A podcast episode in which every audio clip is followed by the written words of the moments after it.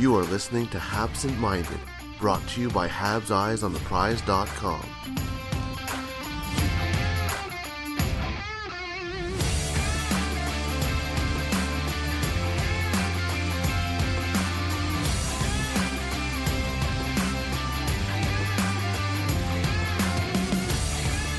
Hello and welcome to Absent Minded. My name is Jared Book, and joining me today from Silver Seven Sens, our former sister site at SB Nation, is Beata Elliott, uh, a writer there. Beata, how are you? I'm doing very well. Thanks so much for having me. Yeah, you know, I- am gonna limit the the trash talk.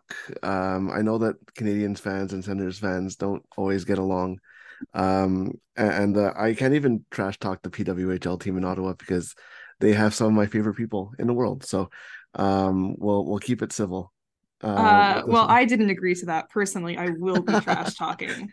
It, it's all right. Um, uh, you know, some of it's probably deserved. Uh, if we're being honest here.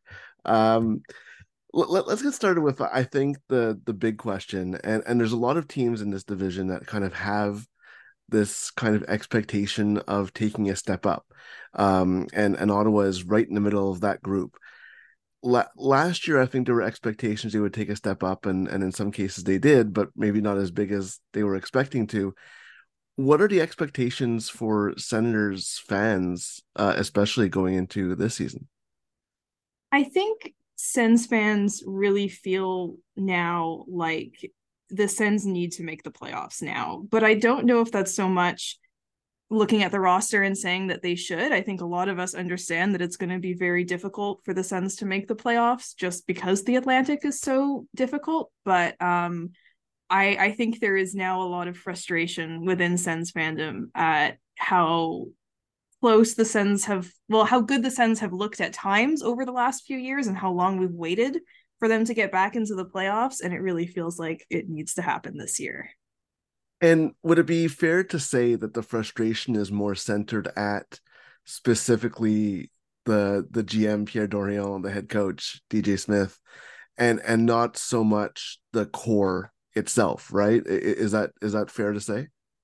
Yeah, I think so. Yeah. I think especially DJ Smith, um, a lot of fans have uh, not been happy with him for a while now. Personally, I um, tend to be a little bit more positive about DJ Smith than other fans, but uh, one of the big problems with the Sens over the last few years is that it feels like every single year they just completely tank their chances of getting anywhere near the playoffs in like November, right? Like they just get off to these awful starts and then end up kind of picking themselves up and and playing well down the stretch. And I think when that happened again last year, everyone in Sens fandom sort of said, "This is it. We're not doing this again. We're not taking you know positives from how they played in January and February anymore. Like they need to play well in November this year. And obviously, the, the big story of, of the summer uh, w- was the ownership getting settled. Mm-hmm. Uh, it, it's it, has been kind of a long time coming. Um, you know, there have been rumors about it for pretty much, I think, almost all of last season as well, um, until it finally got settled before this season. And, and how, the, has that is that kind of uh energize the fan base a little bit? Is there kind of like a, a fatigue around that? Like what what's how is that factoring into it as well? And obviously it, it's when you look at the the patience that they'll have with the gm and and the coach kind of specifically it, it kind of all plays into that right? A little bit yeah, I think right now Sens fans are more just excited to not have to care about ownership anymore. I mean, um, you know, I, I won't speak ill of the dead right now, but we had many years of um caring about ownership a lot and having to think about it constantly. And I think the excitement kind of happened around last year when the Melnyk sisters took over and there was all this talk about Ryan Reynolds and Snoop Dogg and all of these cool celebrities thinking about buying the Sens. And because Michael Andlauer won the bid and he's just like some random billionaire, um, I, I think the attitude is more like, okay, now that's done. We don't have to think about this anymore. Let's just talk about hockey. Yeah, you know, you go from Ryan Reynolds and Snoop Dogg to just a Habs fan. Yeah, um, yeah, yeah, basically. um, so let's move on to to to the players and and you know, obviously there's a, a, a young core that's pretty much in place uh, for for the Senators right now, and and most of them are locked in to to their kind of long term, you know, uh, prime year contracts, uh, specifically uh, Tim Stützle, Brady Tkachuk, uh, Thomas Chabot as well. Um, what what are kind of the is you mentioned that the, the the belief is or the goal is to make the playoffs this year. Where does that have to come from? I mean, obviously you saw steps forward last year from a lot of that young core. Is kind of the expectation that they're going to take another step? Uh, where where are those extra points going to come from this season? I think what's important right now is the depth, and I think that is where the Sens have improved over the last year. Um, obviously, I I think that Tim Stützle has another gear in him. He got 90 points last year, and he looked like he could get more. Um, same with you know Brady Tkachuk. I think that those players um, can are like are capable of getting more points. But I think what's really important is that in preseason we've seen you know massive improvement, or maybe not improvement, but we've seen really nice things from Ridly Greig, massive improvement from Roby Järventie. Um, you know, who knows what's happening with Josh Norris, but hopefully if he comes back into the lineup, that kind of pushes everyone further down the lineup. And we've seen a lot of young players uh, who have spent a few seasons in Belleville come to Ottawa and really impress people in training camp. So I think the hope is that instead of having one really good line and a bunch of bad lines, they're going to have like at least a solid top nine this year. Yeah, and I think that's kind of the the the new reality of of the mm-hmm. NHL is that yeah. you kind of have to have a, a, top nine to to really compete, and that's you know maybe even in some cases more important than having kind of that top line that's that's very good. Um, obviously, you know the defense over the last couple years has been kind of the question mark, right? The, the young offense, the young forwards, um, you know, surrounding them with, you know, uh, last year, you know, Alex DeBrincat, this year, uh, Vlad Tarasenko, and, and, then, you know, Claude Giroux as well. And the defense, you know, got a big bolts boost last year, uh, and Jakob uh, Chychrun. How, how much has that changed kind of the, the outlook of their team? And obviously, you know, he played the end of last year.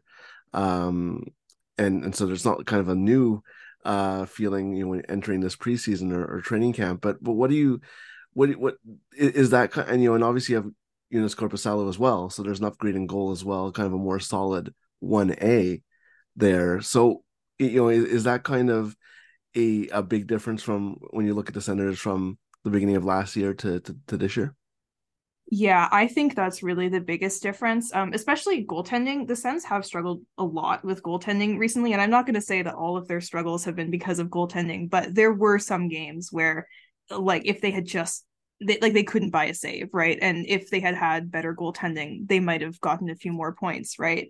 Um, and so far, like you know, the the Korpisalo contract definitely raises eyebrows, but he has been fantastic in preseason. So and Anton Forsberg has been great for as long as he's been with the Sens.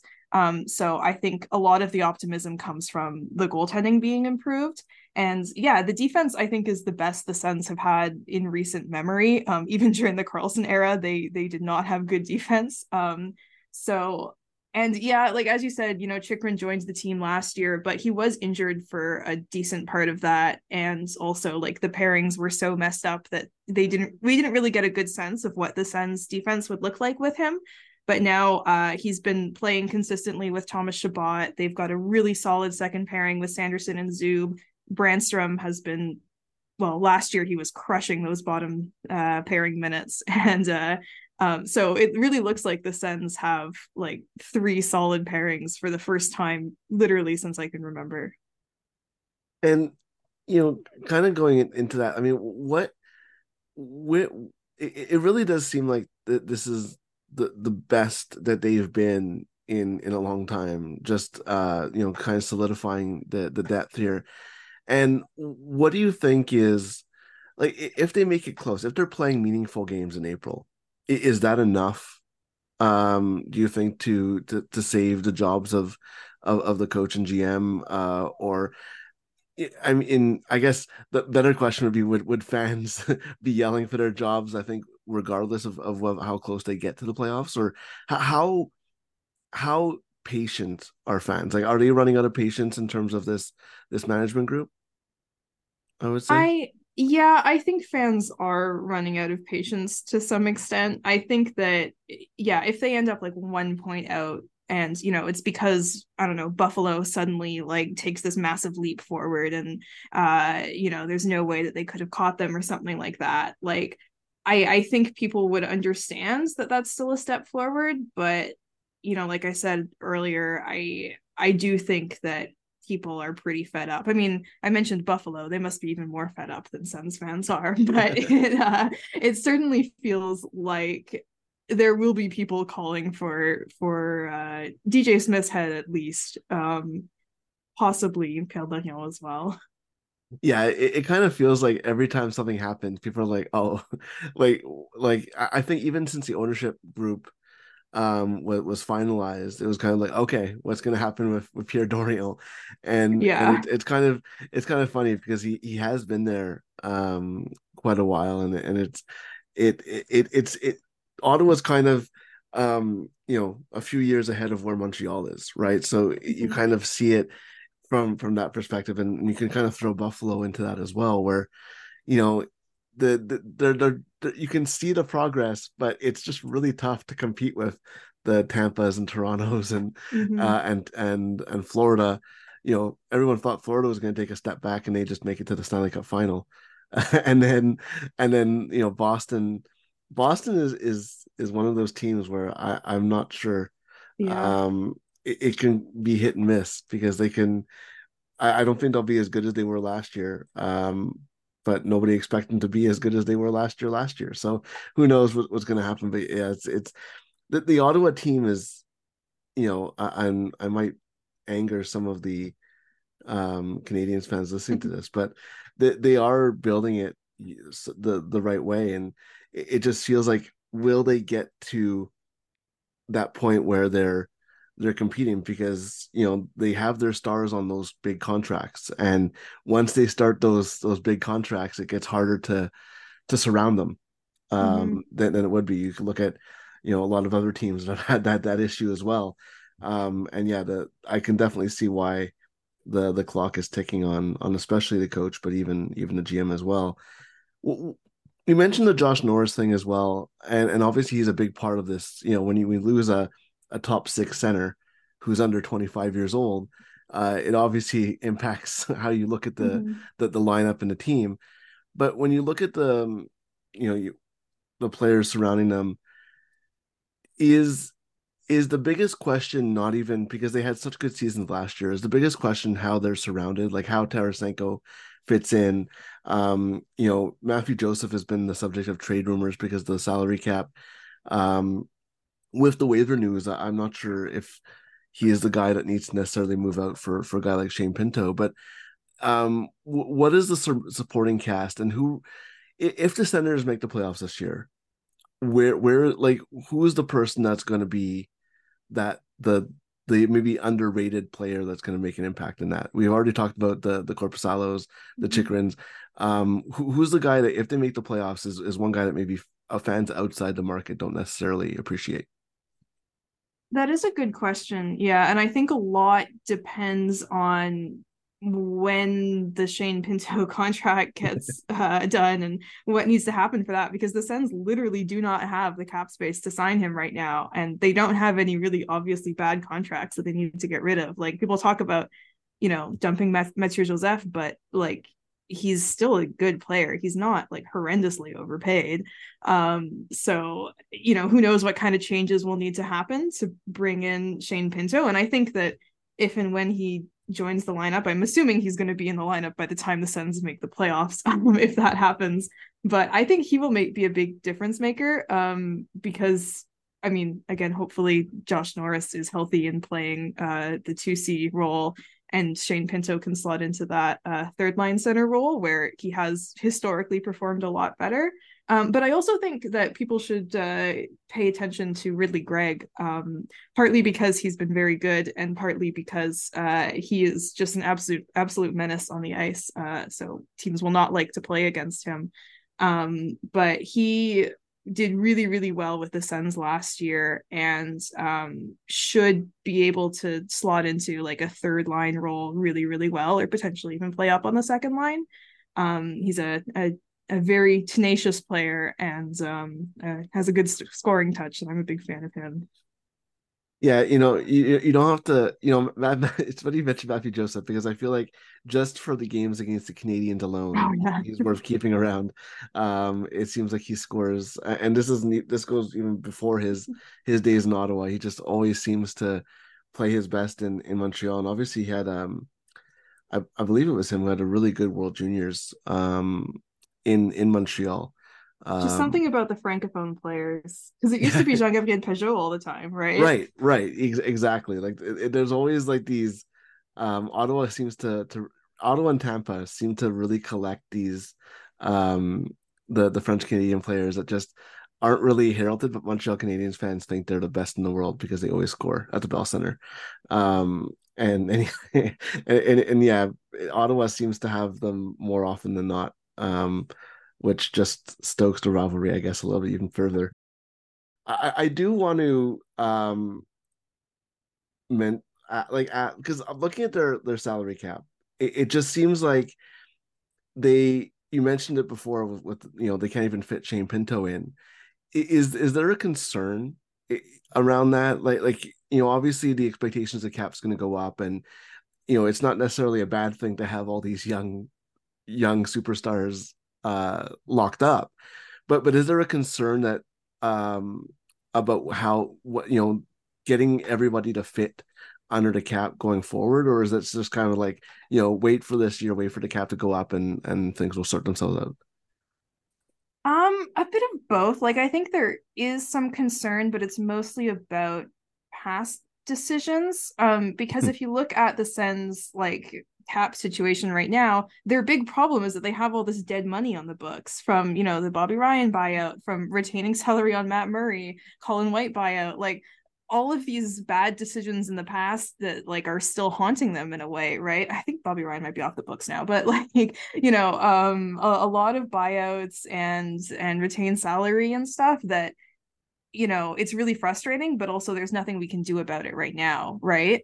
Um, but the thing is that the Sens, you know, thankfully don't have any like really egregious contracts. They have a few guys who are maybe a little bit overpaid and a few guys who are a little bit underpaid and you know some of them are probably going to look even more overpaid once the i mean underpaid once the cap goes up and everything and and they improve a little bit so i don't think that people are overly concerned but we do need the salary cap to go up, especially since they've already extended Jake Sanderson starting next year. So that's already a bunch of extra money that's uh, uh that's on the books. Yeah, you mentioned the the dead cap and and just looking at, at cap friendly, it's it's about uh, about like five like almost almost five million dollars. Yeah, um, and it's like you know that's in... that's the Shane Pinto contract, right? Like you know that there you go, that's your problem. Yeah, exactly, and it, it does go down to you know 625,000 starting next year. Mm-hmm. So a lot of that dead cap is is going away. So um, that that will factor in for a lot of the Sanderson contract as well. Um, with that, but yeah, it's it's definitely the, it doesn't help the situation, especially when you look at a guy like Pinto who is just sitting there um, unsigned because of cap space. Um, so what what is you know I, I don't want to like overlook the the, the Stützles and the Tkachuks. Um, I, I, know that we we talked about them a little bit, but uh, I think they deserve a little bit more um, attention. Like, is is this kind of like the the best group of forwards the centers have had since like the days of like the the Spezzas and and really competing? Like the Alfredssons? Like how how exciting is it for the centers to have that kind of group locked in? Um, and and it, it, it, are they are they really the the you know you look at Tkachuk he's 24 Stützle's 21 Norris is 24 like there's still a lot of years in there. Like are there is pressure to make the playoffs this year obviously but how exciting is it to to know that this is kind of just the beginning of of that kind of wave it's very exciting and yeah it's definitely the best forward group that they've had since probably the days of the pizza line like it was wild actually uh when josh norris scored like 35 goals a few years ago um it was literally the first Sens player to hit 30 goals since like Jason Spezza in 2012 or something, right? Like they have not been very strong at forward for a long time. Um, and you know they've like they've had a few good names. They had Mark Stone for a few years and all of that, but um, yeah, the forward group has never hasn't at least in recent years been um their strength. So it's really nice to see some like legit superstars uh at forward right now. And and they it helps that they kind of you know co like they're, they're all kind of in it together like it, it's mm-hmm. weird because you, usually when you see a young core like that it's it's something that happens because you know they win in the AHL level but so many of these players have never seen the AHL and and so it's kind of like they're they're learning to win together or and play together in in the NHL um itself. And and it's it's kind of an interesting dynamic in in that way. Um and, and I guess it's it's in a little bit in a way it's a little bit similar to um to Toronto as well right where they had a lot mm-hmm. of guys who just kind of made the NHL at 18 19 and and then just kind of you know went went from there um and you know, th- there seems to be a um with, with the Senators in particular, it, it just seems like there's even when they were good, there were reasons to not kind of believe in them, even from their own fan base. Like they, there were always, um, you know, whether it was goaltending or um, even the, um, the the run with with Stone and Karlsson um, when they got to the Eastern Conference Final uh, and and it always seemed to be like, okay, yeah, well, that's not sustainable, um, and things like that. So I mean, how is is the is the the road kind of paying off? Like like is it is it look back fondly the way that it's gone, um, a, a little bit, or or are fans just excited to get to that next that next stage? I think we're definitely reaching the point where fans want the next stage, but yeah, it is like um it, it is really exciting because yeah as you said like the years the, the Sens had a long stretch where they were just a bubble team and they would make the playoffs every other year and you know have a, a fun exciting run that was really fun for us but was never really that sustainable. And you know as much fun as we had with the hamburglar run and uh in 2017 and all of that right? Like i think you know those were also years of frustration about ownership mostly and just about the direction of the team. And a lot of there was a sense within the fandom that the team was just kind of always going to be mediocre and never truly like excellent right? Um and obviously we had like the the experience of having a, a world class like superstar with uh Karlsson but it's nice now to have a team with a lot of really really good players that feels like they could actually be you know a good analytics team and, and could be legitimately good. Um it's it's been a while since we had that. Yeah definitely. I, I think that it's it's interesting because the the Senators and canadiens i think have a lot in common in terms of recent history mm-hmm. where they had a world class player who wasn't really surrounded that would kind of lead them to places they shouldn't necessarily have been um, in both Karlsson and and Price. Mm-hmm. Uh, and then they they kind of decided no, we need to do this right and kind of really rebuild. And and the Senators kind of they started out a little bit earlier uh, in their process. Um, they've already had kind of the multiple picks and and you know they, they got they got Sanderson and um they had two picks that year, two first. Uh, they, was that the Stützle year as well? Yeah, Did they get yeah, Stützle and Sanderson in the top five. Yeah, so it was the Erik Karlsson trade uh, that they got an unprotected first from San, from Jose, San Jose, because San Jose right. was supposed to be very good, and then and then San Jose uh, just plummeted to the bottom of the standings, and it turned out to be some Stützle. so that was a little bit of luck there. Right. Yeah, because they had the choice with the the the the Duchene trade to either give up. They could have kept the Tkachuk pick or given that. Yeah. Right. Is that that basically what it was? Uh yeah, they did they had fourth overall in 2018 and yeah. we're supposed to be even worse the next year. And they said we're gonna hold on to fourth overall and we're gonna reach for Brady Tkachuk at fourth. And that was not very popular at the time. Um, but of course it worked out fine. They didn't give up Jack Hughes, they gave up Bowen Byram, I think. Um yeah. so it was it was fine. It worked out fine. At the time it was not popular. yeah, I, I want to talk about that a little bit because the 2018 draft is a year that a lot of Canadiens fans and um, look back on not not fondly. Um, and a lot of people were saying, "Oh no, you know, the, the pick wasn't Kotkaniemi. The pick should have been Tkachuk." But Senators fans were quite upset with the pick at the time, right? Like they, they Tkachuk wasn't the one that they wanted even keeping the pick, correct?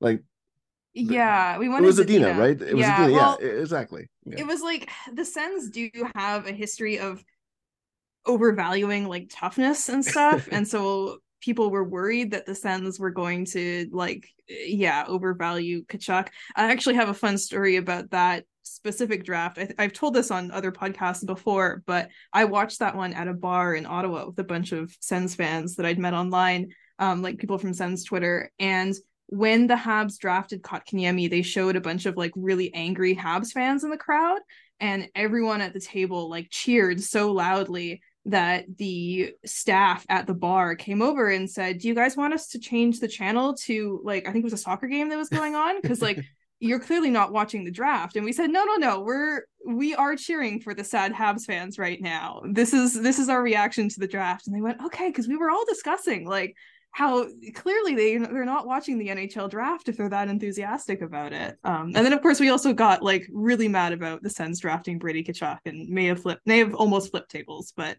um, again that worked out fine.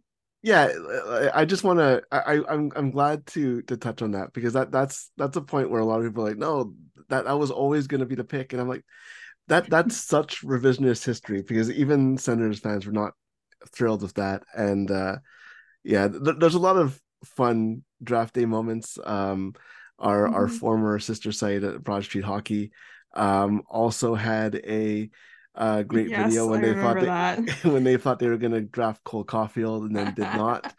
um, and that one worked out for the Canadiens uh, at mm-hmm. least. But yeah, it's it's it's always interesting to get the perspective of of senators um, people who follow the senators about the Tkachuk pick because it definitely was um, uh, a situation that wasn't as as as foreseen as foreseeable uh, as it was as it is now. Looking back now, mm-hmm. it makes sense, but but at the time, uh, even Senators fans weren't weren't thrilled uh, with with that pick. Um, Beata, thank you so much for for taking the time uh, and and discussing the Senators with us. Um, I, I I hope that this year goes a little bit better between the two um, sides. Uh, I I'm not optimistic though. Um, that there's there's still a lot of a lot of a lot of bad blood between the fan bases. Um, and... I I am not hoping things go better. I'm ready for the the battles. I am yeah. a, a known Habs hater. Uh, that's what happens when you grow up francophone in Ottawa. Um, you do not like the Habs. Yeah, I I think those those those. It's always funny because I never saw the Senators as a rival uh, and then they played in the playoffs. And I feel like it was 2013 that really, yeah, yeah, yeah. It was it was the whole. um It was the first. It was two years in a row because it was the first year was the the hit on on Lars Eller, um mm-hmm. and Paul McLean um you know and, and all that and uh the bug-eyed bug-eyed walrus the line brawl and the Pageau yeah, hat trick yeah exactly and then I think it was the very next year when the Subban no. and Mark Stone was or two years later no that was two years later because the yeah. Sens didn't make the playoffs in 2014 right. but then 2015 was the Hamburglar run uh yeah with with Stone and and Subban and all that mm-hmm. and um yeah that that was th- those two runs really solidified the rivalry. if there was any doubt um, between the proximity and and things like that, um, those two runs really really solidified the hatred. I think between the two sides and and made it a lot. I want to say more fun because mm-hmm. um, I, I think that um, because when the Senators were good, Montreal really wasn't. Um, those early years were mm-hmm. the you know the early two thousands were more again with Toronto, um, and those playoff series. And then Montreal was kind of when Montreal was better, Ottawa really wasn't. And then, um, yeah, it really took off 2013, 2015 uh, in those those two years. And uh, now we have a, a women's hockey rivalry uh, budding mm-hmm. as well, uh, which will be very interesting. Um, but I'm I'm not I'm not going to trash talk PWHL Ottawa because, like I said off the top, um, they have some of my favorite people in the world.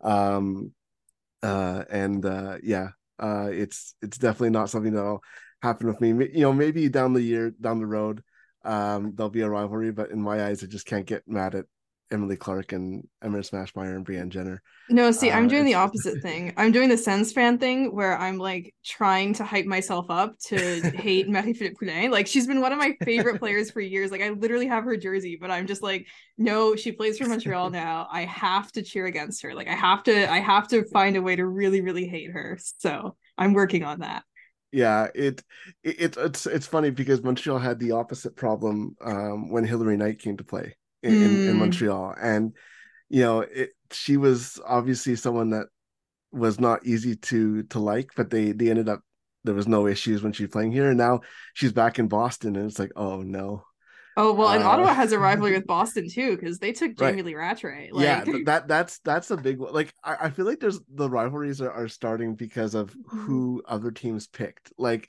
uh, Montreal picked up Jillian Dempsey from. from oh, Boston, that was hilarious. And, yeah. and Boston fans are are not uh, are not not happy about that. And uh, yeah, it's it's definitely going to be fun as as we get into training camps uh, mm-hmm. in the mm-hmm. next month or so. And uh, yeah, thank you so much for for taking the time again, uh, Silver Seven Sens um, going the independent route, uh, mm-hmm. like like Eyes on the Prizes a little bit.